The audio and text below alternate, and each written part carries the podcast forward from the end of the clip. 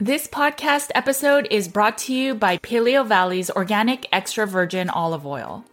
Now, we all know that many olive oils are cut with seed oils or that they are rancid, and so it's not always easiest to find a quality and properly sourced olive oil. Yes, in case you didn't know, many store bought olive oils are diluted or blended, compromising both taste and quality, and may even cause rancidity. I'm really glad that Paleovalley's extra virgin olive oil remains pure and unadulterated, sourced from a single organic valley in Greece.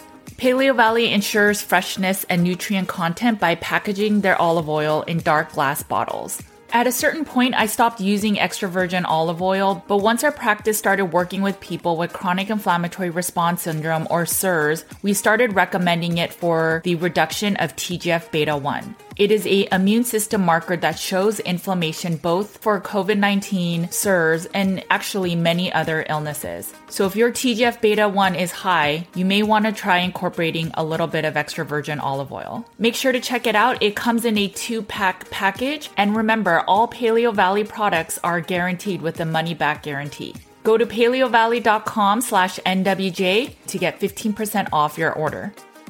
Thanks for supporting companies that support this podcast. Hey guys, it's Judy from Nutrition with Judy.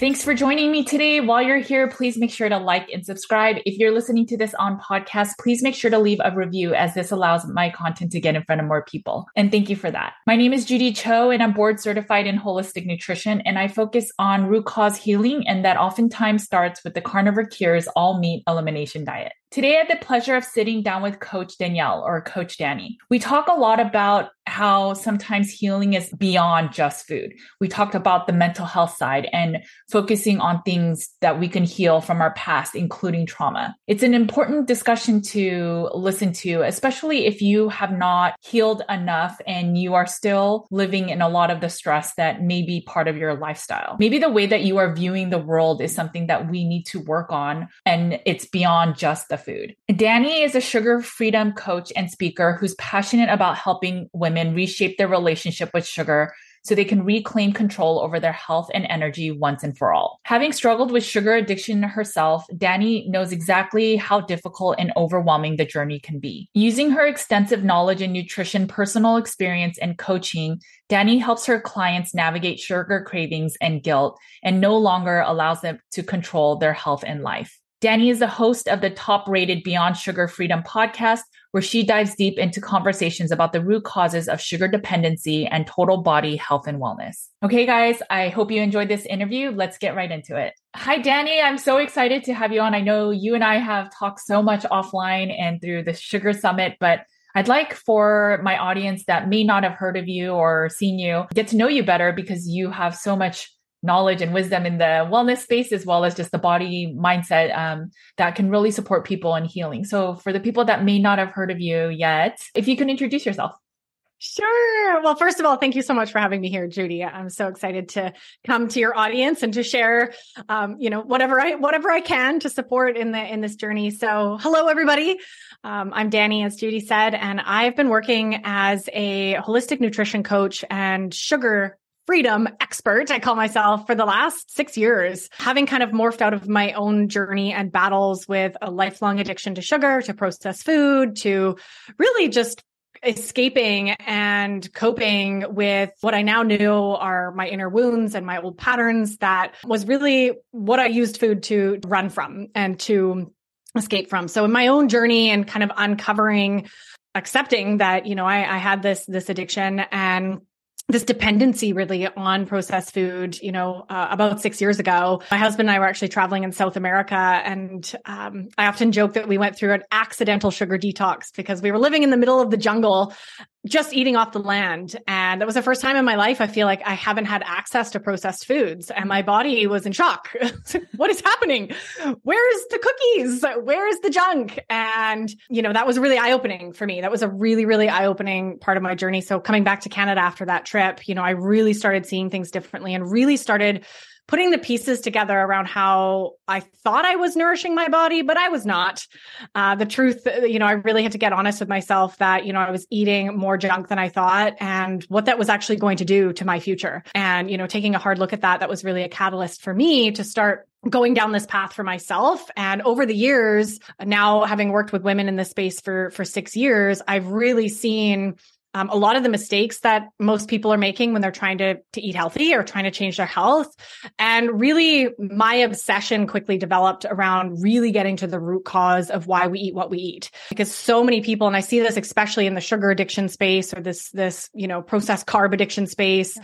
there's a lot of people toting that it's just about abstinence and it's just about getting it out of your system and then all of your problems will go away. And I tried that. And I guided my clients through that. And guess what happened? It didn't stick, right? It didn't work. And I became obsessed over really getting to the root cause and understanding a deeper reason why we're actually using food and why we as a population can't seem to uh, really overcome or get into a healthy eating pattern in a way that is lifelong or is is just a new way of being instead of you know the yo-yo dieting and the binging and and that roller coaster that so many women I know are on. So that's kind of got me to to here and now you know I, I help women really really uncover these root causes um, of their dependency on sugar or processed food and ultimately heal their relationship with themselves because little teaser for i'm sure what we're going to talk about later that's really where it all comes from you know what is it about i guess sugar and processed foods that really does affect our mental health and just our wellness in general. Yeah, yeah, this is big and I'm sure you've talked about this a lot on the on the episode as well, right? And and on your show, but um, for anyone who doesn't isn't aware of this yet, I mean, really important to understand that these I'm not, I can't even use the word the, the word food, right? This isn't, this, these aren't foods anymore. Um, the processed food industry and big ag, you know, has, has really taken over in a powerful way to pump our, our grocery stores full of chemicals and full of highly processed substances, um, sugar being a big part of that. So there's a lot. I mean, we could do a whole episode on this, but, you know, really just scratching the surface here for all of you. When we are overloading our bodies since childhood on processed food, on sugar. Um, for you know, this this includes things like maple syrup and agave and honey. Can't tell you how many people think, well, I don't eat sugar, and they're just downing honey every day, right? I used to do that too, and I'm like, ah, that's still sugar. so the the white processed carbs, the the bread, the pasta, the cookies, of the obvious places, but also these hidden sugars that are in all of our food. And when we when we bombard our body with this, I want you to start thinking of like actually just bombarding your your body with toxins. So what do you think is going to happen, right? We're going to increase the toxic load in our body. We're going to dramatically change the landscape of our gut um, and do a lot of damage to the microbiome um, in our gut, actually causing some of the the quote unquote like bad bacteria to overgrow, to cause um, digestive issues.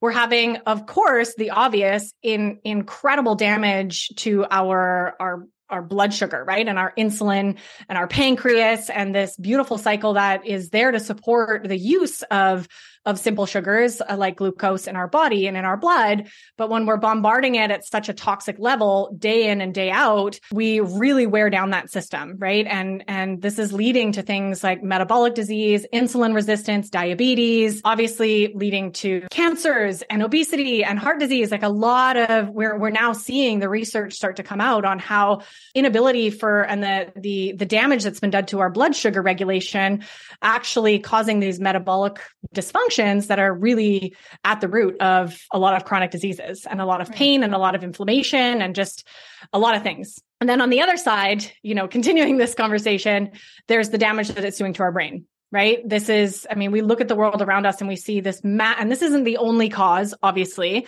but there's this massive increase in um, mental disorders and anxiety and depression and stress levels. And, you know, um, a huge piece of that is drastically being affected by what you're eating and the sugar high that you're getting every time you are spiking your blood sugar in that way. You know, hijacking our dopamine centers and our serotonin centers and just absolutely you know wreaking havoc in our brain and our ability to even just experience joy and experience pleasure and experience these peaceful moments in life right? We end up sort of being on this roller coaster and feeling more moody. Like we have pms all month even though maybe you don't even have a cycle anymore so what's really going on there and and a lot of a lot of those mental disorders or those challenges, um, I wholeheartedly believe are really stemming from what we're eating and what's being put in our food. So sugar being a, a huge culprit of that. So there's just a couple things that you really need to pay attention to. And, and, um, this is why this is such an important topic. Yeah. And I, I think a lot of our community, and I would even say argue that most of Americans or even Canadians know that eating like Pizza Hut and McDonald's and these foods all the time is not good for us. But we still see that um, I saw a study not too long ago that Twinkie sales are increasing over the years, and right? And I think every single person on the planet would say Twinkies are not a good food, yet it's increasing in sales. So, what is it? And I think this is something you were alluding to earlier, but we know that a lot of the foods is not good. We know that added sugars, generally speaking, is not good. And most people do know that, that the added sugar really has no benefit for nutrition. So, what is it that is making it so hard to give up these foods? Yeah. This is like the million dollar question. I'm so glad because this that we're going to go down some some major rabbit holes here because this is this is really the bread and butter uh, pun intended of everything that that I do. So what I've seen, you know, uh, especially when okay, there's there's kind of two things here. There's the very physical, real things that are happening in our body when we eat processed food, right? Processed food um, addiction and the hijacking it's doing to our brain, the blood sugar dysregulation, the changing of our, our gut lining, uh, all the very physical pieces that are keeping us hooked right? And the sad truth is the food industry knows this. They know that sugar is addictive. They know that, um, you know, processed seed oils are addictive. They know that these things have addictive qualities in the body. And they know that the more they pump into their product, the more you're going to come back and spend money buying that product. So unfortunately, the sad truth is we do live in quite a corrupt world in that regard. And it's really important just to be aware that that is going on and and really accept the truth that the food industry and most of these organizations do not have your health at at heart that's not their goal. Their goal is to make money. And it's our goal to empower ourselves with that knowledge and choose different products right? Choose to cook choose to to make our own whole real food. So this is a really big piece of the puzzle for sure. That's keeping us back. You know we know that pizza hut's not good for us. I love that you said pizza hut because that used to be my go-to. Oh my gosh the breadsticks like every week. Sign me up right? And they know that right? That that is going to keep me coming back for more and spending my money. So there was a very physical addictive cravings and behavior. But what i've seen and you know is hands down the most powerful driver for us in keeping us hooked on these foods making it so difficult for us to give them up is the way that they have been used and integrated into our emotional and energetic bodies. So what I mean by this is that we have been taught since childhood to use junk food to manage every single emotion, to to really to to soothe, to numb out, to escape, to feel safe, to feel loved. Like there are so many um, patterns that we have developed and relationship ties that we have developed with junk food, with sugar throughout our whole lives, literally starting in childhood. Right. Like that first year in our life, right? The first time you get ice cream because you were good or, you know, you got you got a good grade and you're celebrating with food. So these psychological, emotional and energetic ties that we have to candy, to sugar, to the taste of sweet is is the biggest driver. And this is where I see no matter how long women go off of sugar, people go off of sugar, right? They could be sugar free for a year. So mm-hmm.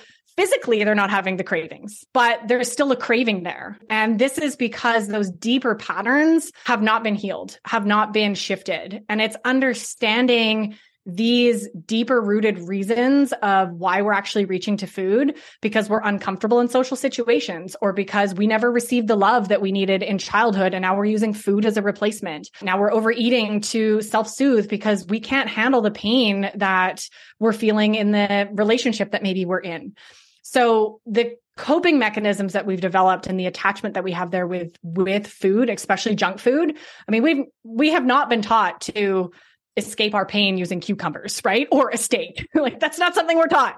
Hmm. We're taught the ice cream, the wine, the junk food, and it's so entwined in our culture, our society, our rituals, holidays. It's it's built in in such a deep rooted psychological way that it becomes really tricky to navigate our way out of it. And you almost have to be the black sheep in the family right. if you're choosing to eat healthy food, right? It's not the norm. You're the weird one. I'm the weird one in my family that brings my own own food to dinner. And I'm grateful that I don't mind doing that, but I know a lot of people that's very uncomfortable, right? And you know, all of these pieces make it so complicated to finally break free. Not impossible, just complicated.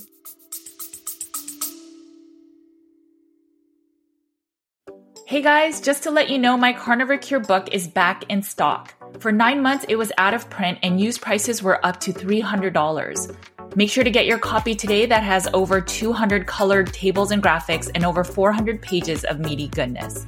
We have a limited supply, so get your copy today on Amazon.com. And if you can leave a review, I'd be super grateful.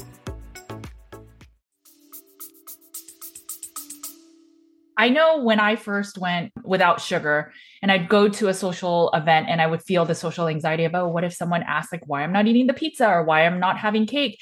And so I already feel that insurmountable amount of social anxiety. And then then some of that happens and then I feel the um, all that manifestation of fears comes true. And then I feel even more anxiety leaving it of oh now they're going to think I'm the weirdo.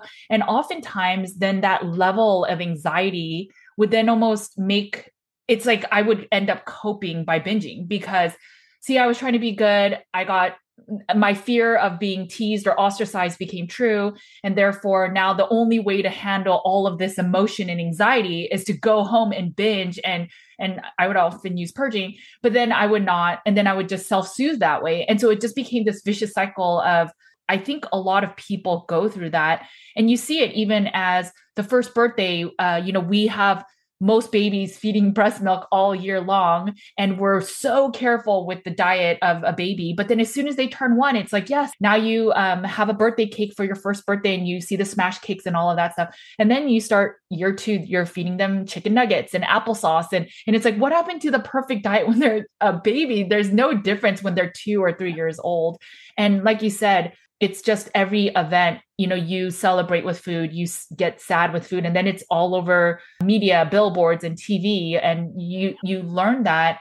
And sometimes the way i dealt with it because i didn't deal with the emotional side yet was i'd be angry at either caving in and eating the sugar or being mad that i got bullied and why uh, did i even feel these emotions? And i'd self-soothe by binging off of sugar. Knowing all of this and i'm sure a lot of people that are listening and watching this still go through some of that like how do you start healing those old patterns? Yeah thank you for sharing those examples. Those are those are so common so common and this is I, I, first of all i want everybody listening to know that uh, there's nothing wrong with you right. right this relationship that we have to food and unhealthy food is extremely complicated it is a messy relationship that has, we have been really confused about our whole lives, right? We're constantly being bombarded with mismessaging or different messages. One year it's this, one year it's that you know, and different people saying different things and getting sucked into the fat, this fad diet and this fad diet. And we're confused. And, you know, that lifetime of confusion, of back and forth and trying to figure out how to get a handle on this has left so many women feeling like there it's something wrong with them.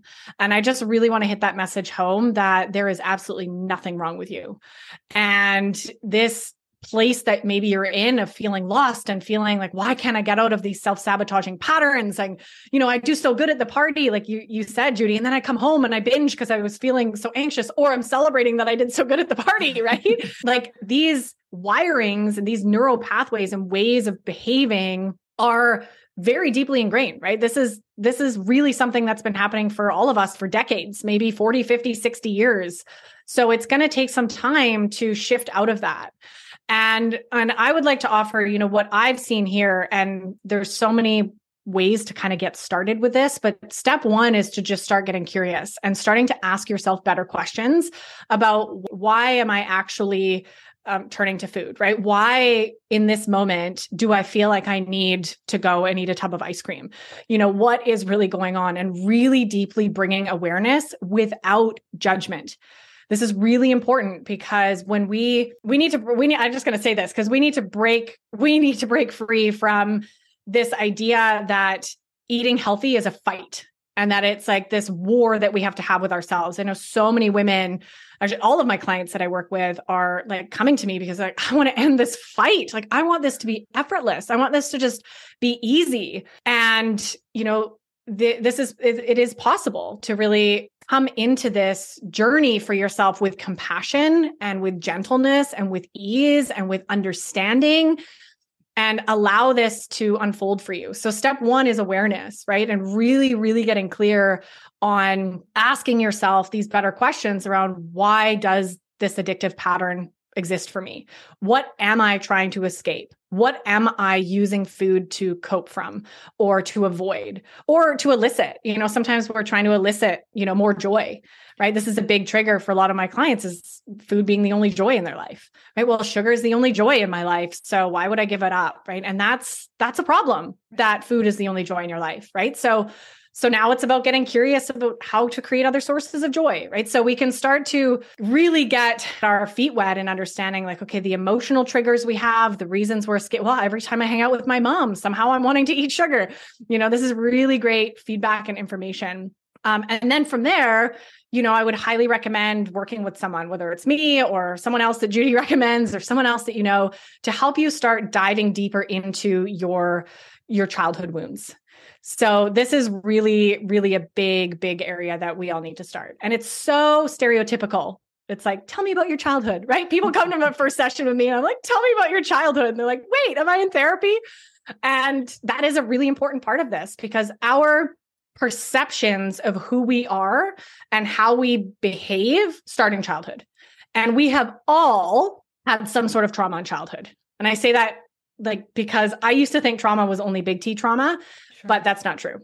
We all have some sort of trauma in the way of energetics or not receiving what we needed in childhood. So, for a lot of people and of all of our era, I mean, this is a sign of the times, is we didn't we weren't honored in our emotional expressions we weren't told we were loved we weren't uh, we weren't really held when we were crying i mean as simple as that you know an infant um, crying, not being held, is actually a patterning of I'm in pain and I need help, and this person is not going to be there for me. This my person who's supposed to keep me alive is not there for me, and the imprint that that actually causes in well, I must not be lovable. I better keep my emotions to myself in order to get the love that I need. There's a lot of survival mechanisms that start really coming in in those first seven years of life and kind of shape our belief systems, how we see ourselves, what we believe about ourselves, whether we're we're worthy or enough, and we start developing a lot of these core wounds. And as human beings, no one's immune to this. Like so I say confidently, we all have some sort of patterning that happened in childhood that is why we are now people pleasing why we are now binging on sugar why we are now you know engaging in unhealthy relationships. There's a reason for all of that. And really getting messy and getting into that work is tricky and it's hard and it's it's emotional and it's big stuff. And i know you know this judy with the work that you've done and that's why most people don't do it. And you know and i, I want to encourage everyone here it doesn't have to be jumping headfirst into all of your traumas right? It can be really going slow and dipping your toes into um, understanding where these patternings are coming from and, and why you're having such a hard time connecting with yourself right? And really knowing who you are and all of this. So there's there's a lot there to unpack, but that's kind of, you know, I just want to share that to kind of get people started. Yeah, I mean, I fully agree with you. I think even going through my own trauma with my eating disorder and then using food as comfort or using food as a tool of why didn't I speak up for myself and then self-harming that way and just, you know, filling my food body with just toxic foods. And then the purge was almost of a and the purge can be many different mechanisms. It could just be overly fasting, or it could be compensating by overly exercising or having a certain body shape because then maybe you're validated or then maybe you're um, getting approval. And there's a lot of different things like that. But it is easier to just eat the food and not think about it. And maybe you just haven't found the perfect diet for you that will make it stick. And then you won't have to worry. And it's so much easier to do that then think about, well, why am I picking up the food? And that was a lot of what um, eating disorder therapy did for me, which was very beneficial. Not the food itself they were teaching, but just the figuring out, well, why do you want to be a perfectionist? What is it? Is it that you don't feel you're good enough? And that was where a lot of my yeah. things stemmed from was unless I was a certain weight, unless I looked a certain way, unless I did XYZ, I'm not good enough to be loved. For people that are watching that are scared to even go down that path, right? Maybe they know deep down there is some big T type of traumas that they've put under the rug.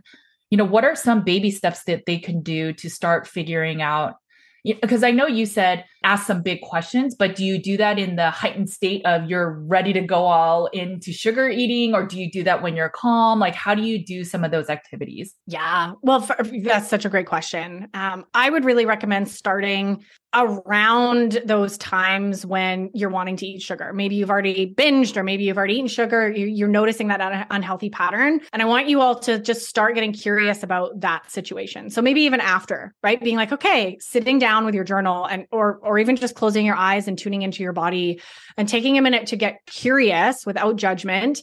What went on there? you know why why did i eat that tub of ice cream what emotional state was i in or what was i trying to get out of that so even just bringing in the habit of checking in with yourself in that way after every binge or after every you know unhealthy snack is going to really really start tying for you together the understanding of when you're eating because you need food and nutrients when your body actually is hungry versus when you're eating for emotional or energetic or other reasons. And 90% of the time we're eating for other reasons. 90% of the time and this is why we're overeating, we're eating we're snacking, you know, a lot of that is psychological cravings, right? So we need to start building that awareness around cravings. So I would recommend really just getting curious about those cravings and starting to ask that around the time of when it happens because you're in it more, right? So maybe you just had a binge and you're like, oh, okay, I'm going to sit down with my journal now and just get curious about what why did I feel like I wanted that? Or why did I feel like I needed that? What was going on for me today? And just starting to keep track of that over time without judgment, like just being an investigator in your process here, because over time, you're going to start to really see some patterns and you're going to start to notice, wow, it's every time, you know, I've had a stressful day at work or every time, you know, I felt like I was shamed by someone or, you know, what's really going on for me there. So, yeah, I would recommend starting around that time and, and building that as a habit to, as a foundation and then of course, you know, if you're ready to take it to the next level, like getting some actual support and working with someone to help you guide, because what's happening is, you know, our belief systems and this lens that we see the world through are we have our blinders on right? We we're never going to be able to see. And this is why you know i'm so passionate about always working. I always have a coach and a therapist and like i'm always working with people because i know that i still have a lot of blinders.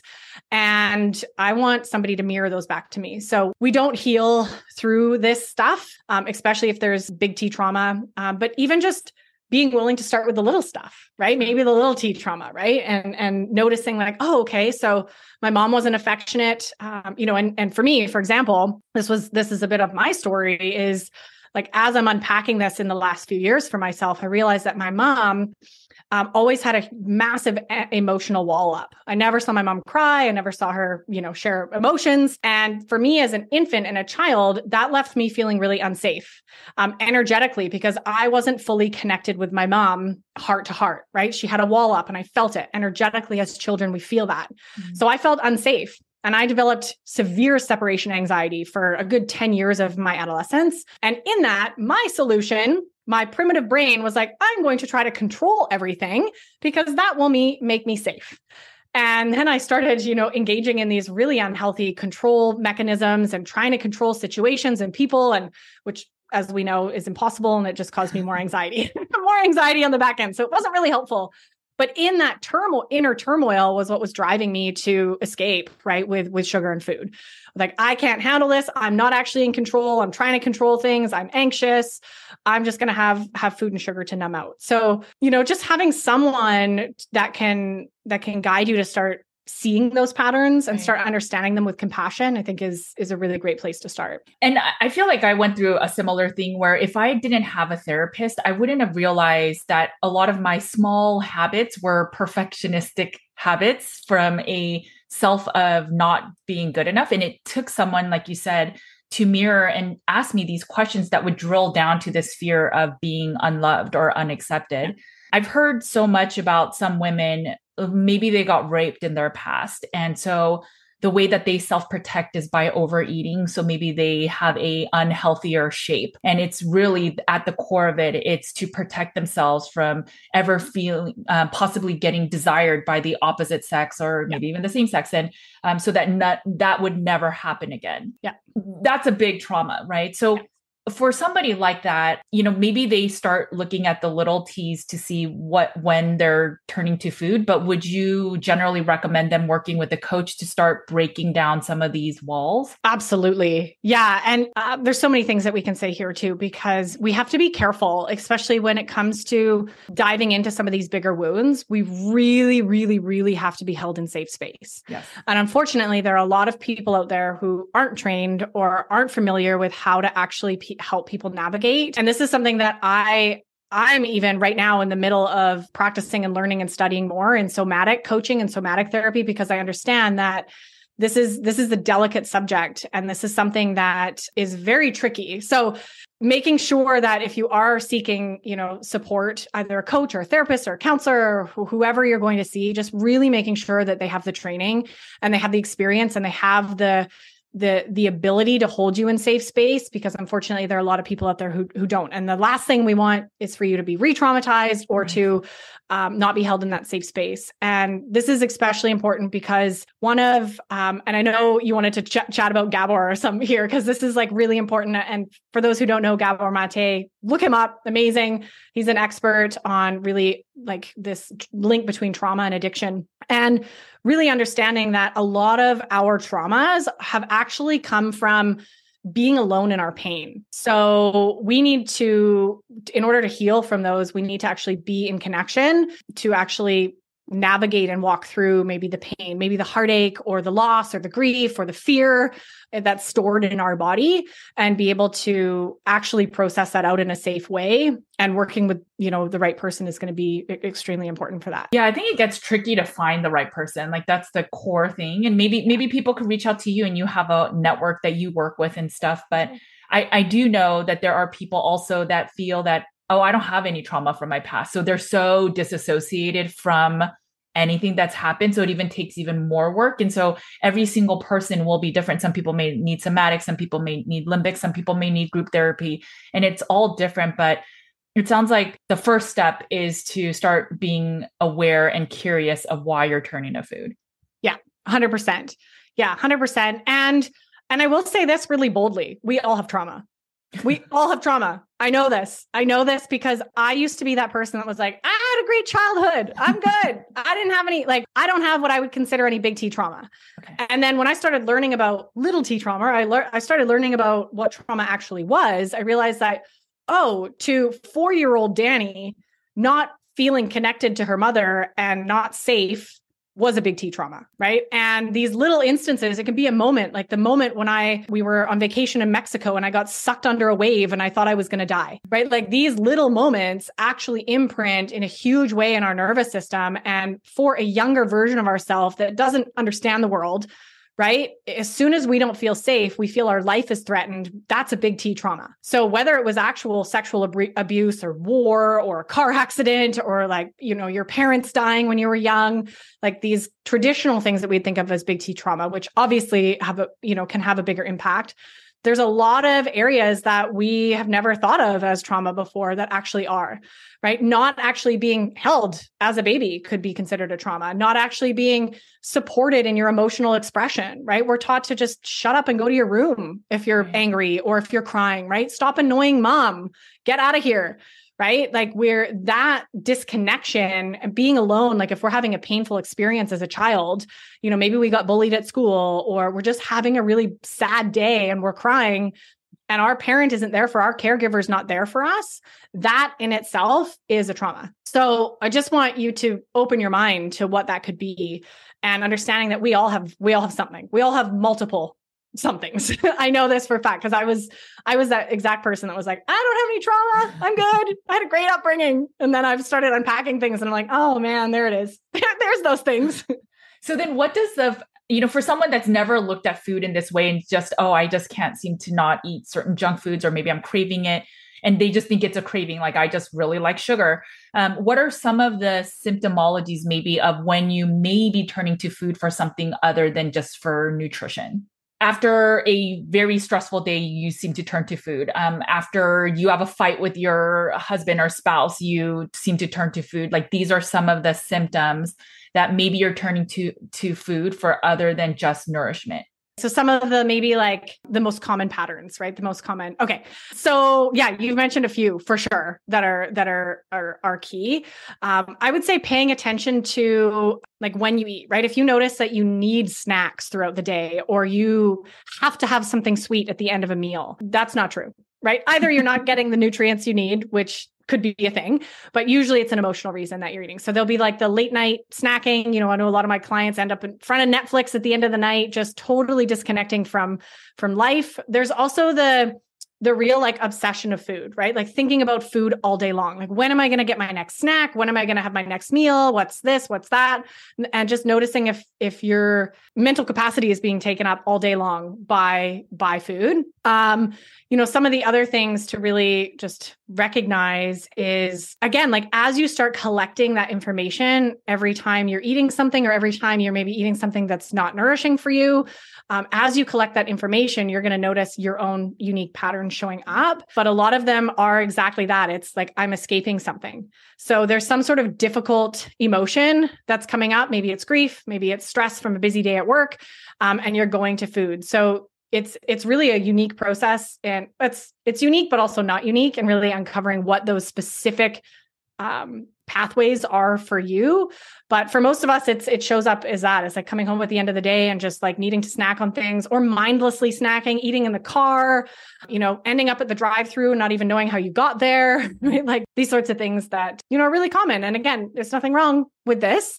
Just really important to be aware of it and to start asking the right questions to to uncover what's really going on there so, do you think that most people can't stick to diets because I'm um, assuming that everyone's eating sufficiently? So, it's not like it's a calorie deficit. And so, therefore, the body's yeah. saying you need nutrition.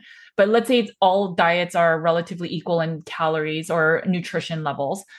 Do you think most people are not able to stick to a diet of one that has more whole foods, less sugar, because of all of this other stuff that's going on? 100%. 100%. Mm-hmm. Yeah. And this is where I say, like, it's so much more than the physical. In my opinion, like the 20% is the like physical addiction and the physical right. stuff. But once we get that under wraps, it's this 80%. It's the social pressure, the need to fit in, our emotional connections, our traumas, our, um, you know, lack of self confidence, our social anxiety, our like mental state, like yeah. all of these, like are uh, the fact that most women I know don't love themselves. Like this is a huge, huge area as well that we need to walk tenderly into because this is, you know, the the shame that we feel in our body, the guilt that we put on ourselves, the lack of kindness that we give to ourselves, like all of this complicated story um, it drives us to to food time and time again. So yeah. yeah. And i mean i'll i'll be the martyr of the episode but you know i i was in a bad relationship a long time ago and i remember that i couldn't get out of it or i wasn't strong enough or or maybe i felt like this person was destined for me and they're not ideal. And then i would just go through binge purge cycles and that was the way i was coping because i would get mad at myself and that's how i would sort of you know be punitively damaging to myself be, or if i got mad at that person then i would even use it as a tool against that person of well now i can't see you because now i'm sick today. And it just became it became a tool. And some days like you said it was um, celebrations where all my coworkers are going out and it's like judy live a little. Why can't you have some alcohol or why can't you have some dessert when everyone else is having it? You're not going to die eating a little bit. And so either i would cave in or then i would binge behind closed doors and be mad at myself. And so for every emotion there was always food along the journey. And even when I try to get off sugar, and maybe we could talk a little bit about this, then I would carry all these sugar free candies 24 7, trying to self soothe with these, I guess, fake sugar candies and products. And then eventually one day I'd be at a breaking point and I'd go wild with the real junk foods. Yeah. So, why is maybe uh, just using sugar free substitutes not always the right solution? Yes. Uh, I love this question. I'm so glad you asked because I'm so passionate about this. Um, I see this happen all the time. Oh, yeah. And, you know, I hesitate to call it a mistake, but it's something that there's no mistakes here. We're all learning and growing. But, it, and everybody has, you know, I fully believe everyone is on their own journey and has the right to make their own choices in this. But what I see is, right, when, when we're replacing, you know, sugar with a sugar substitute, we're not ever actually getting to the root of the problem. We're just replacing it, right? right? So, okay, so now I'm celebrating with something sweetened with stevia instead of like actual sugar. So the pattern is still there. We're still giving our brain the hit of something. And most of these alternative sweeteners are 100 or 1,000 times sweeter than actual sugar, right? So our brain is still, and our mouth is still getting a hit of sweet. And we're still perpetuating the pattern of when I feel uncomfortable in my body, when there is a difficult emotion coming up that I've never been taught how to handle or to be with, I need to get out of this. And I'm going to use stevia instead, right? And I'm going to use, and yes, some of these don't have the same effect maybe on your blood sugar, but maybe they have other effects that are even more damaging because a lot of them are just chemicals. Yeah. But we're not really getting to this nitty gritty deep root cause and and and the repatterning, and that only really happens when, um, and I know you do a lot of this with with just stepping into the carnivore diet, right? When we actually remove our crutch we got to face the music. Yes. Right. And this is the hardest part for a lot of women is like, now I don't, my best friend isn't here. My crutch isn't here. My bowl of ice cream isn't here. This is hard. Right. And this is where most women will cave back in because they don't have support in navigating those, those tricky emotions that start to come up. The tears start to flow. The anger starts coming up. Like, and we don't know, and I, we haven't talked too much about this specifically, but a big part of what I do is helping women ultimately learn how to feel again. We have been so disconnected from our bodies and and taught to disconnect from our bodies uh, our whole lives, right? We've been taught not to trust our intuition, don't trust our bodies, trust media, trust the marketing, trust the packages on the food at the grocery store, trust your doctor because he wears a white lab coat, right?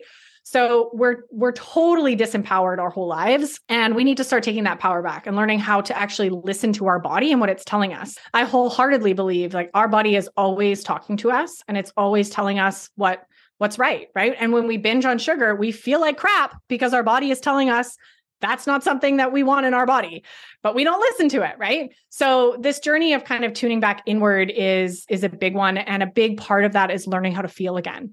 We've all become very disassociated from especially what we would consider and i don't use this term but the negative emotions. I don't use that term because emotions aren't negative or positive. They're emotions right? So um, they're not bad or good emotions either. Let's not use that language because we need to re understand and relearn that every single emotion is very important and vital. And there's nothing wrong with feeling sad or depressed or grief or anger. Nothing wrong with it. It's part of our human experience, but we have never been taught how to actually be in that emotion in our body. So when those emotions come up, it is terrifying. It is, and our messaging in our brain goes, This is unsafe. Get out of it as quick as possible. So let's go get a, a dopamine hit with some sugar or a glass of wine or whatever the vice is, right? So this is a huge root cause of addiction and something that Gabor talks a lot to is this like inability to actually be in our body and know that we're safe, feeling pain, feeling difficult emotions and knowing how to actually support ourselves through that uh, without needing to escape right? So this tendency to escape is is one of the biggest patterns that we need to heal and work on. And this is really root, rooted in our body. So learning how to reconnect with our body, learning how to actually feel again. I know so many of my clients come to work with me and they just don't even feel anything. They don't know what joy or sadness feels like. There's almost this there's this block and that's a, a protective mechanism that our ego and our subconscious put up because it wasn't face, safe to feel in our childhood. So we have to relearn that it's safe to feel and learn how to actually be in those feelings in our body and know that we're not going to die. Because there is this part of our brain that thinks we're not going to, we're going to die. If I really let myself feel this anger, I'm not coming out of it.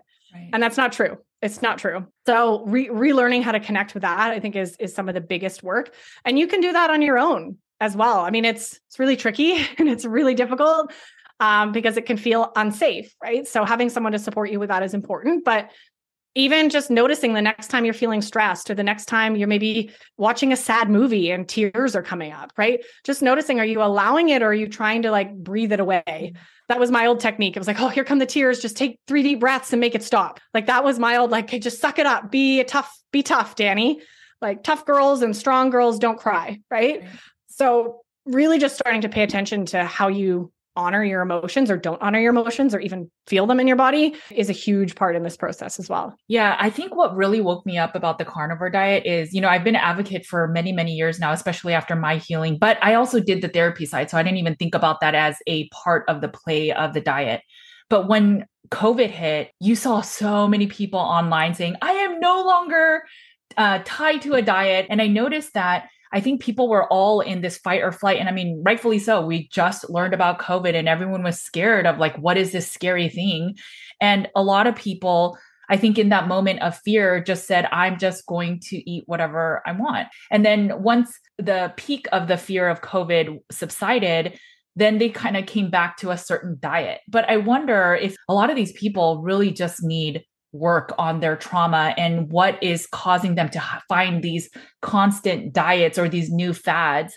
Sounds like um, a lot of it is just people need to learn to start feeling again and accepting emotions. Um, one thing that Brene Brown brings up is if you decide to lock up fear and all the scary vulnerability sides, well, then you also lock up joy and the abundance because they're all together. So, 100% what are some tools then that people can use to start maybe feeling that emotion? I know for me, once I couldn't use carbs, I literally had to sit down in these emotions that were so uncomfortable. I would be white knuckling it because I was like terrified of these emotions, but it got better after every single time. Yeah, that's such a good question. And I, I want to, um, I'll answer it in a second, but I want to comment on this COVID thing because what I really saw happening and understanding through the lens of like why we eat what we eat and the emotional component is this massive, massive trauma of feeling disconnected from our families, our friends, not being able to be in physical contact, get the hugs that we need to survive as human beings babies literally die if they're not hugged. Yeah. So here we are as adults, like, you know, still craving this physical contact, this connection with humans, eye to eye contact that now we're being fearfully pushed away from each other. And side tangent for another day, of course, my thoughts on all of that. But, you know, what that's actually doing psychologically to us is causing fear around one of our basic human needs of connection. Right. And this in itself is a trauma. Like we have all been through a, ma- a massive trauma together in the last two years, like all of us, everyone on the planet and this installation of fear and and uncertainty for most of us right? That's something that maybe we also had in childhood right? And of course our patterns are going to come up of trying to cope through that because it brought up all of the really uncomfortable emotions. The uncertainty the the job loss right? The fear of death the fear of like you know people leaving us or feeling disconnected or you know fear of uh, like the uncertainty of the future like all of our root like foundations were just totally sh- shaken, right? And stirred up. And the discomfort from that is something that we've we've not been taught, right? This is what I mentioned. So absolutely this the coping that we did to just drink our way through it or eat our way through it or switch diets or try you know just just throwing in the towel. And i will be the first to admit i was not perfect during covid. There was definite emotional eating. Um, and it's still something that shows up for me here and there but i'm aware of it and i don't beat myself up about it. And i know how to get back on track and how to support myself with that. So it's still a growth journey for me. These patterns are really deeply rooted. So learning how to feel. So to answer your question now how do we actually get into that? And the first thing that I would say is to bare minimum, very first thing is just to start asking yourself every day how you feel. And a really, really good time to do this is right before you eat anything, because then you're kind of killing two birds with one stone. You're really start starting to understand your patterns around why you're eating what you eat and then also giving yourself a chance to just check in with how you're feeling. I mean, how many of us go throughout our days and our weeks without ever taking a minute to stop and pause? One of the most powerful things and it's so simple. I don't know why we don't all do it all the time is just to stop and close your eyes and take three deep breaths. And my favorite thing, you know, this is how I start all of my coaching sessions and is is really like even just putting a hand on your heart, putting a hand on your lower belly or your womb space, your creative center, and just closing your eyes and taking three deep breaths. And when those three deep breaths are over, just saying, How's my body feeling today? Right. And just listening to what's coming up. Maybe you're feeling stressed. Um, a big thing to point out here, especially for anyone who's listening that can't quite identify emotions, because this is kind of a phase that I've really noticed with a lot of my clients. There's like this I don't know what sadness feels like, or not right. being able to label an emotion because we have been so disconnected from this part of our body. So, really important place to start there is just noticing the physical sensations. So, maybe you feel like tightness in your neck, or maybe your hip hurts today, or maybe you're feeling a little bloated. Um, those are all feelings as well. So, just tuning in again, this it's really a practice over time of asking your body what's going on and just taking a minute like i I'm a huge believer in closing your eyes because it takes away all the like outward thinking and it helps you drop into your heart, right? And it helps you really drop into you. and building that relationship with yourself, even just like 30 seconds here and there throughout the day, not only calms your nervous system and supports your stress levels, which is a win win, right? Mm-hmm. Especially anyone out there who's a stress eater like me, mm-hmm. but it helps us really invite in that connection with our body, right? Because most of us are living out here all day long, right? Externally, giving, doing, working, driving, cooking, like this, this, this, that, and dropping in and, and starting to just take a minute to ask what we need, what we're feeling. Those are probably some of the two biggest, most profound questions that we've never asked ourselves. So that's the easiest place to start is just do that every day, even if it's once a day in the morning when you wake up or at night before you go to bed. Um, or in the middle of the day, you know, while you're waiting in traffic, you know, obviously don't close your eyes while you're driving. yeah. And one thing I hear from some, you know, very busy people will be, well, I live such a stressed life, or my job is really stressful, or my marriage is, you know, n- not so great, but I can't change any of those things. So, are they able to still heal um, maybe some of this emotional side without being able to fix some of these kind of bigger rocks? Yeah. Okay. So I'm going to push a little bit on this for all of you thinking that because I totally hear this as well.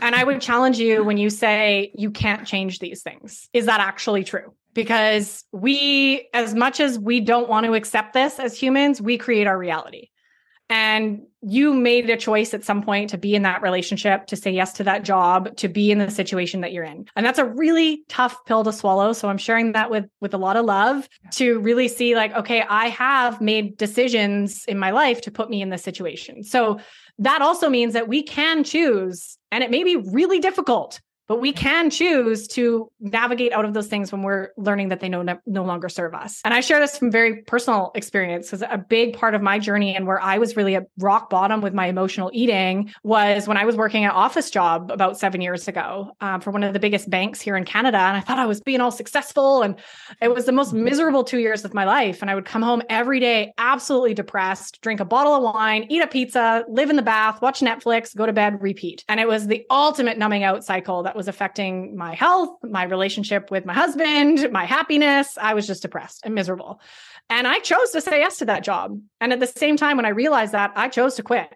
So mm-hmm. two years in, that's when, you know, I decided there's more to life and I I made the choice to quit. And this is when we traveled and I went through my accidental detox. That was all around that time. And now I run my own business and I'm living life on my terms and making the choices from an empowered point of what I actually want to do in this world and, and how I actually want to show up. So I know this is possible for everyone, no matter your circumstance. I know that it's not easy. It's extremely difficult. It might take years to unfold, but it's possible. So I just want to challenge that. And then at the same time, you know, while you're maybe thinking about those bigger rocks and those bigger picture of, wow, I, uh, maybe I do need a divorce. Maybe I do want to to leave my job. Maybe there are things that I do need to change and accept that I, these are no longer serving me anymore. And while you're sitting with that, and like I said, that might take time. You don't have to do that all right now. Please don't do that. Like spend time feeling into that and thinking about it, making a plan for yourself, making sure you're safe in that journey. While you do that, you can also choose, and sometimes it doesn't feel like it, but we can choose how we see things. So we can absolutely choose, you know, maybe there's a situation that you're like, okay, yeah, I don't love my job and I can see that I'm out of alignment here, but I'm not ready to quit and I want to just kind of manage it in a different way we can choose, you know, if we're coming from a place of love and empowerment, how we actually see those situations and how we actually work on them. So, okay, is there a way that I can maybe learn to enjoy my job better? Are there boundaries that I can set with my boss so I don't feel so resentful every day that I leave from the office, right? Or is there work that I need to do with my partner or my husband, right? That can bring us closer together. Maybe there's some things that we could work on together. Maybe he's open to couples therapy or maybe you know so we can come at it with the the lens of again asking those questions of what could I change here? How could I see this situation differently and actually ex- have acceptance for it if that's what we choose, right? Versus, you know, the resentment and the the the stress and the and the guilt and the shame. And I want to remind everybody that we do not have to put all of this stuff on our plate. I know there are so many women out there and this has been a huge part of my journey is actually learning to define my success and my worth as a human being not by how much I do in a day, but by how I show up and how I feel every day, as opposed to how many things I got checked off my checklist because this was how I operated my whole life. I'm a doer, I'm a type A personality. It was like, if I didn't have a huge th- list of things completed at the end of the day, I was a failure. I was worthless. Like, why bother living? And that took a lot of time to to to rewire and to shape, and really ultimately learn to slow down. I, I knew very early on, like if it wasn't the sugar that was going to kill me, it was the stress. I was chronically stressed always anxious, always worried, and, you know, tapping into what has developed over the last six years in my spiritual journey, learning to meditate, learning to slow down, learning not to push myself all the time and not to define myself and my worth as a woman by, you know, all the things I get done um, have probably been some of the most profound like healing for me. And now I'm no longer running around totally fried and burnt out using food to cope and get through the day and to give me energy you know it's easier for me to eat healthy right and to support right. myself when when i'm not you know at my wits end all day long just to add to all of what you said I, I think it even takes sometimes a third person or like a therapist or something to even define is this job worth me staying in? Is it a mind shift thing that I need? Or is it truly that this job is not meant for me? And I think it takes perspective. And sometimes when we're in the thick of it, we can justify it. I mean, I had a very similar story to you. I was in management consulting for over a decade. I was making very good money, flying around the world for free, but I was miserable. And I dated someone that was in the same space. And he says, it seems like you like all the perks of the job, but you, it seems like you hate the actual job. And then he really got me thinking of I actually really do hate this job. And sure, the perks are fun, the golden handcuffs, as I used to call them, but I was miserable. And when I couldn't say no to my boss or the CEO of a big company, I would end up binging at night because that was how I was de stressing. And once I got married to my husband and I hit rock bottom, we had this conversation of, well, I need to go back to work because we have a family to feed. And yes, my husband made money, but do we change our life? But what about my kids' future? And, but for the betterment of my health, I still chose to let go of that job, even though it was so scary. And knowing that maybe nutrition, I mean, the average nutritionist makes pretty little money and but but that felt right in my heart that god's plan was for me to go this way and it was so unbelievably scary. I thought i was failing my child as a mother and being able to afford a family or a lifestyle but it was the best decision i ever made because i work probably more hours now than i did then and i worked a lot then but never once do i feel like oh i hate this job or i hate what i'm doing. I just feel like I, I wish i had more time in the day but if anything there it's so healing and then my husband can always say i think you need a break and so some days on a full day i won't do any work because i need that break in. before i would never have been able to do that like you said yeah. but now i have this balance where i could say okay i just need to get away from the computer get away from everything related to nutrition and wellness and i need to feel myself again yeah yeah that's really powerful judy thanks for sharing that that's yeah that really resonates with me and it it really re- makes me think of one of these sort of side benefits that I always I always just love. Like this this is one of the coolest things about the work I do is um, and actually, the program that I'm running right now, um, at the time of recording this, there's two women in that group who are having this epiphany as well, mm-hmm. because we haven't talked too much about this, but a really big part of this root work that we're doing is actually reclaiming who we are and this loss of identity that we have all really been forced to shape into this box that society puts us in. And this is a big, one of the big wounds that Gabor Mate talks a lot about is like in childhood, how we're taught to fit into this box, right? We're taught to don't be too pretty or too smart and don't be too that like, you know, we're we're taught how to fit in in society, right? And be good little, good little followers of the rules. And in that process we strip away our our identity and our uniqueness and our our weirdness and our silliness and our like our freedom to really be who we are right? We learn to like dress conservative or dress like act a certain way and don't say certain things. And you know i'm not saying that all of that is bad but i am saying like that it drastically disconnects us from who we truly are.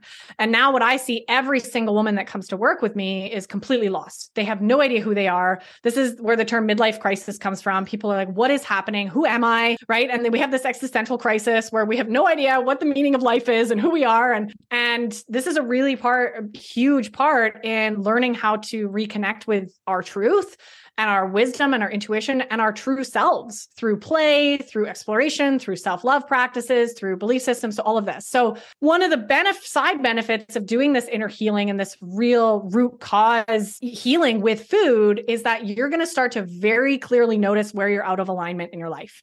And I know we're talking about that in like relationships or in jobs. And this happens every time I host a program. There is a woman by the end of the program who decides to quit her job. She's like, I just realized that I am miserable and I am totally out of alignment. That's the terms that we use, right? This is not a match for me. And I can actually follow my dreams. And wow, that's really actually exciting now. And, and yes, there's fear there because it's going to be growth and learning and it's going to be challenging but it's worth it. And I know that I can do it now. So there's a sense of like confidence, right? Where we break out of our dream state that most of us walk around in every day and start living in the world of possibilities and, and really living from what our heart wants us to do. And you know for for both of us that's nutrition right? And and this but for for someone else you know listening to this it might be something completely different right? So it's a very neat like side effect of doing this healing is as you connect more with your truth and who you really are you start to realize the areas in your life that uh, aren't really a reflection of that. And you know some changes need to be made. And for me it was my job. It was also a huge group of friends you know that i no longer associate with because they weren't eh, you know on the same path as me or what i needed and wanted. And that was extremely difficult and extremely challenging and a huge opportunity for growth for me to completely shift, you know, the people in my life and continue to do that from a place of loving myself and making that choice for me to surround myself with people that support me, right? And that want to lift me up and and get what I'm working towards. So it's there's a lot of little side benefits that come when you actually commit to doing this healing and it's not doesn't just shift your relationship with sugar, right? This is so beyond sugar. Actually, in my programs, we don't even talk much about sugar. We're like, okay, let's get into the deep stuff because, and as soon as you start to heal that, you'll start to notice, like, oh, okay, I like to, it's actually easier to eat healthy and I don't even care about sugar anymore. I don't even want it. And my relationship with my husband's getting better. And oh, my kids want to eat healthy. And oh, I'm feeling more aligned and connected in my job. Or like the the deep stuff that we do affects all areas all relationships in our life whether it's people or food or or something else. Yeah i think the system whatever that means um, the way that we're raised really just starts making us question the abilities of humans in general. I mean we think about covid and all the lockdowns and we are we were bound to our homes because we couldn't go out we shouldn't socialize or communicate. But as humans we automatically you saw on social media on the news or maybe not corporate news, but on other places or platforms, you saw how people still try to connect, right? People were singing in the the windows of to connect and you would hear unisons of music and stuff so that people still felt connection. And it just shows you the resiliency of humans. And if we were to just trust that if our inner desire is to do something else with our life or get out of a marriage, even if we have young children, which is such a common thing I hear. But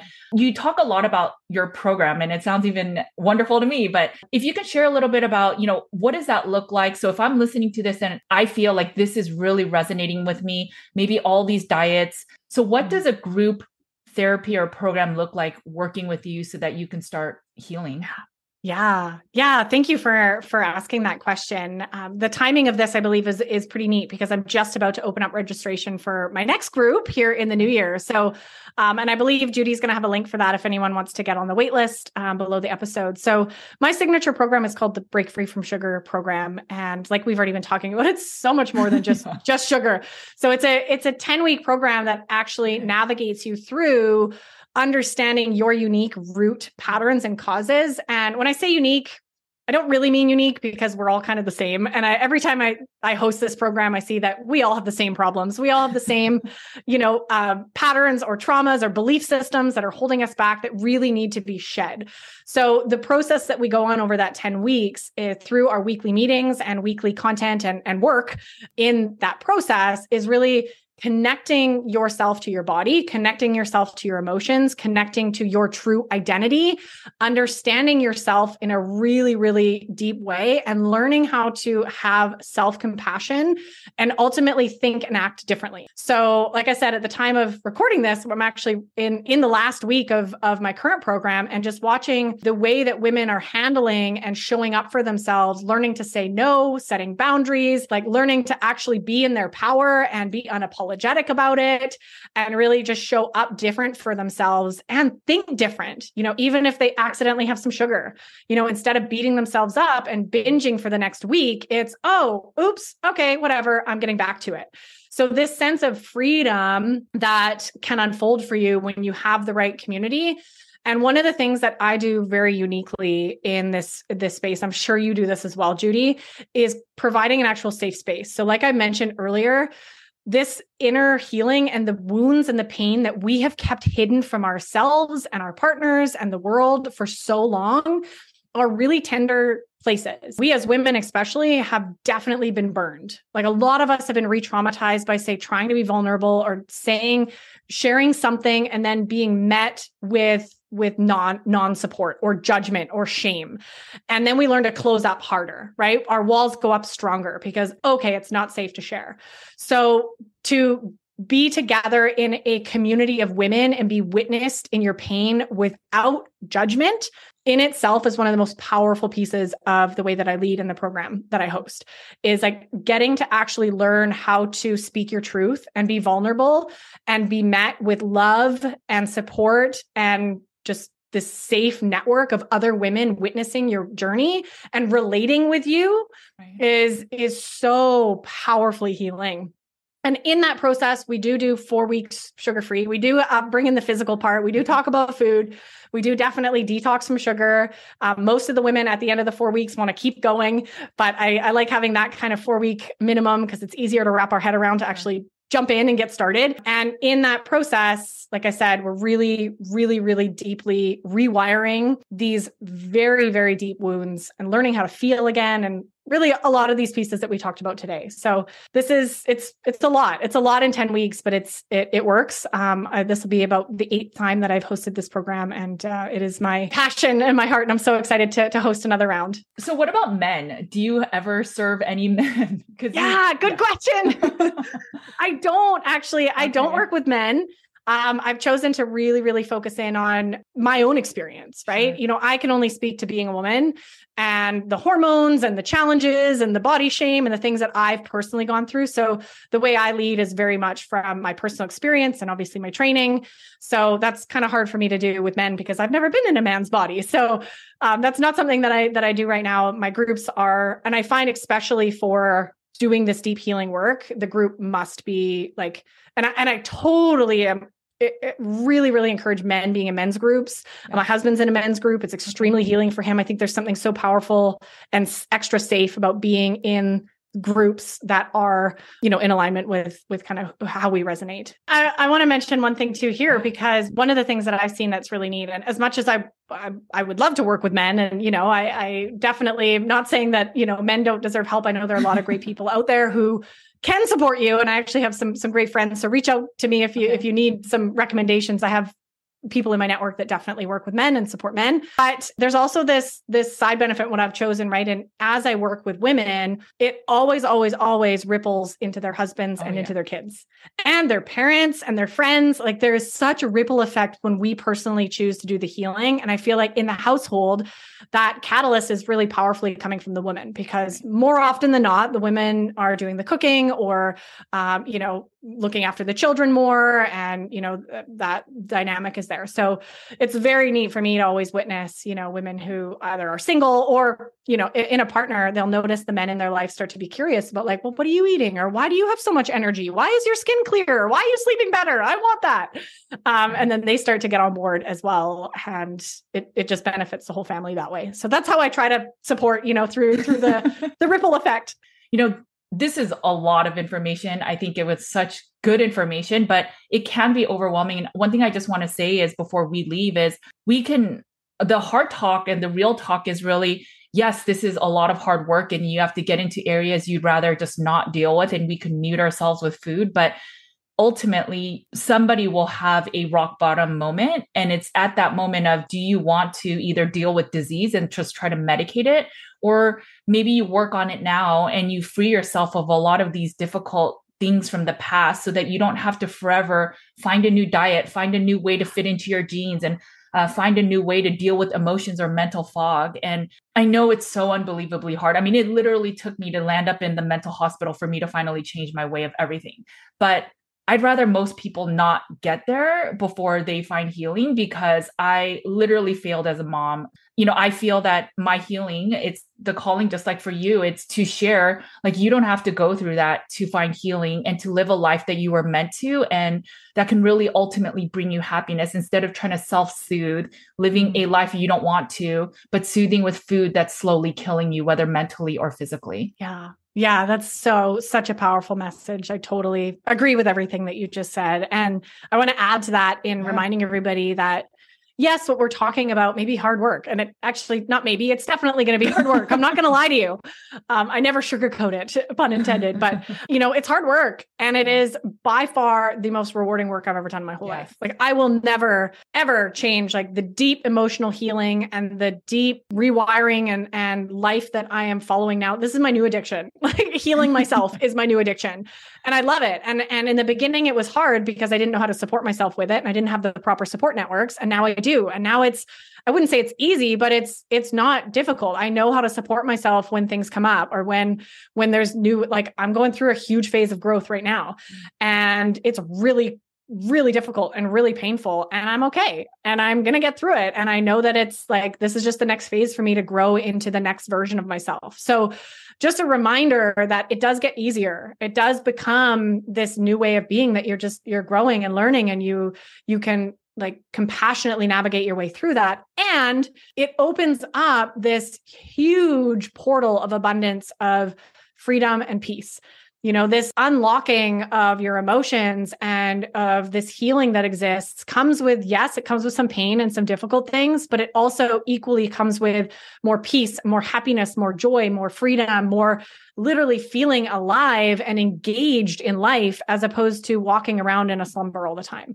So this journey is really about coming alive right? And and reconnecting with ourself and with the world and whatever higher power you believe in. And it's it's such a beautiful gift to yourself to to do that work. I feel like we're here on the planet to do some work right? So buck up and let's do it right? And it, and it doesn't have to be difficult. And if you're being guided by the right people and have the right support networks and this is you know one of the last things that i want to mention is how vital it is to pay attention to who you surround yourself with.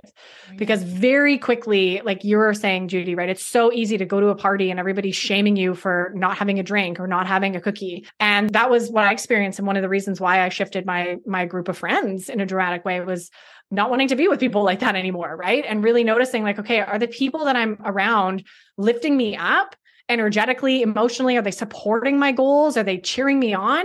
Or are they trying to drag me back down because of their own there's reasons why people do that right? There's there's a lot of psychological reasons. So don't be afraid to make new friends right? And really pay attention to your community. And sometimes it's your husband's not your main support network or your your parents aren't your cheerleader right? Or your like your best friend that you thought was going to be there for you just doesn't have the capacity and that's okay. Mm-hmm. Find people that will. Like the people that you surround yourself with are absolutely vital in in your success in in the long run. Yeah, thank you so much. Where can people find you? Um, I'll put in the show notes your link for your program, but where can people find you, your program, social media, podcast? Yes, yes, amazing. yeah, thank you so much for having me on, Judy. This was this was so much fun. I knew this would be a good conversation too. We never know what's going to come out, but this was this was fantastic. So anyone that wants to connect with me, please, I would love to hear from you. My website is danielledame.com. I'm at Danielle Dame Coaching on Facebook. Danielle Dame on Instagram. Um, I also have a podcast that Judy has been a guest on uh, called Beyond Sugar Freedom Podcast. And that's probably a really great place to get started, maybe learning a bit more about um, what I do and the, the approach that I take to, to healing our relationship with food. And yes, of course, you know, if you're interested in the next round of my program, I only host this program twice a year. So this is really cool timing. Don't wait, come and get on the wait list. Um, Judy, you'll have the link below and you can learn more about the program uh, when I open registration very, very soon. Okay. And then out of curiosity, do you do one on ones outside of those group programs? I oh, don't okay. actually. Oh, yeah. Okay. Last year I made a big shift because okay. uh, just managing my time. Yes. And I'll be really honest with all of you. Uh, the what I really notice in this deep healing work is we heal better in community. Yes. Oh, yeah. So I noticed this big time. And this is, this sounds funny coming from me because obviously one on one coaching with me is really powerful and really important. And, you know, it's a high investment. But I will be the first to say that the results that my clients have gotten from the group versus one on one have been next to none. Mm-hmm. There's no comparison. And, you know, within actually, and I'll say this too, because within, give a little teaser for everybody about this program, but the way that I do, you know, for anybody who does want one on one support with me, because it is definitely really powerful to have some one on one time to go into your unique life and your unique story and situation. Um, I always offer a VIP package with my program. So there's always a couple spots available for people who are going through the group experience to have a couple sessions with me as well, one on one. So that's always an option that, I, that I'll be releasing info soon. Okay. Well, I'll put all the information in the show notes, but thank you so much for joining me. This was such a pleasure. And I mean, I, I think honestly, if people are willing to go all the way to a carnivore diet, some people will need that support to really just get to next level in terms of why maybe a diet's not sticking long term. Yeah. Yeah. Thank you so much for having me, Judy. I love having these conversations and I just want to shout it from the rooftop and let everybody know that this is possible. This healing is possible. And you don't have to be on this diet, guilt, shame roller coaster for the rest of your life. You can actually do the deep inner healing that's really really causing these patterns and addictions and um and then get on with living life right? Mm-hmm. right. And living the life that you're meant to live one that yeah. will be in sync with you. Yes. Mm-hmm. yeah. So powerful. Thanks judy. Thank you. Thanks for joining me. Okay guys i hope that this interview provided you a lot more tools that is beyond nutrition. Sometimes just sticking to a diet is so important in finding that consistency. But oftentimes, when we are having trouble with sugar addiction and other things that are related to food, it's not just about the food itself. Sometimes it's the way that we cope.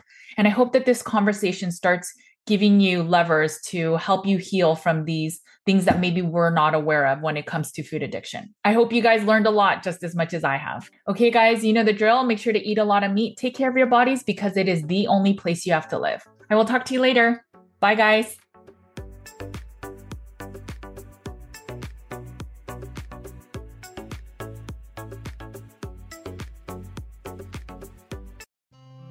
Thanks for listening to the Nutrition with Judy podcast. If you liked what you heard today, please make sure to leave a five star review on your favorite podcast app so more listeners like you can find the show. If you want more practitioner care and support, head over to nutritionwithjudy.com slash groups so you can get more real talk about carnivore, the environment, and root cause healing. You can also find my content on Nutrition with Judy's YouTube, Instagram, Facebook, and Twitter. Make sure to sign up for my weekly newsletter and learn more about in-depth articles with infographics at nutritionwithjudy.com slash articles. You can find my two books, Carnivore Cure and The Complete Carnivore Diet for Beginners on carnivorecure.com and amazon.com. At the heart of Nutrition with Judy's practice, our mission lies with a deep, unwavering passion for service and community. We will continue to empower you to have the knowledge and tools to live a life nearly symptom free. Because we firmly believe in healing and wellness for all.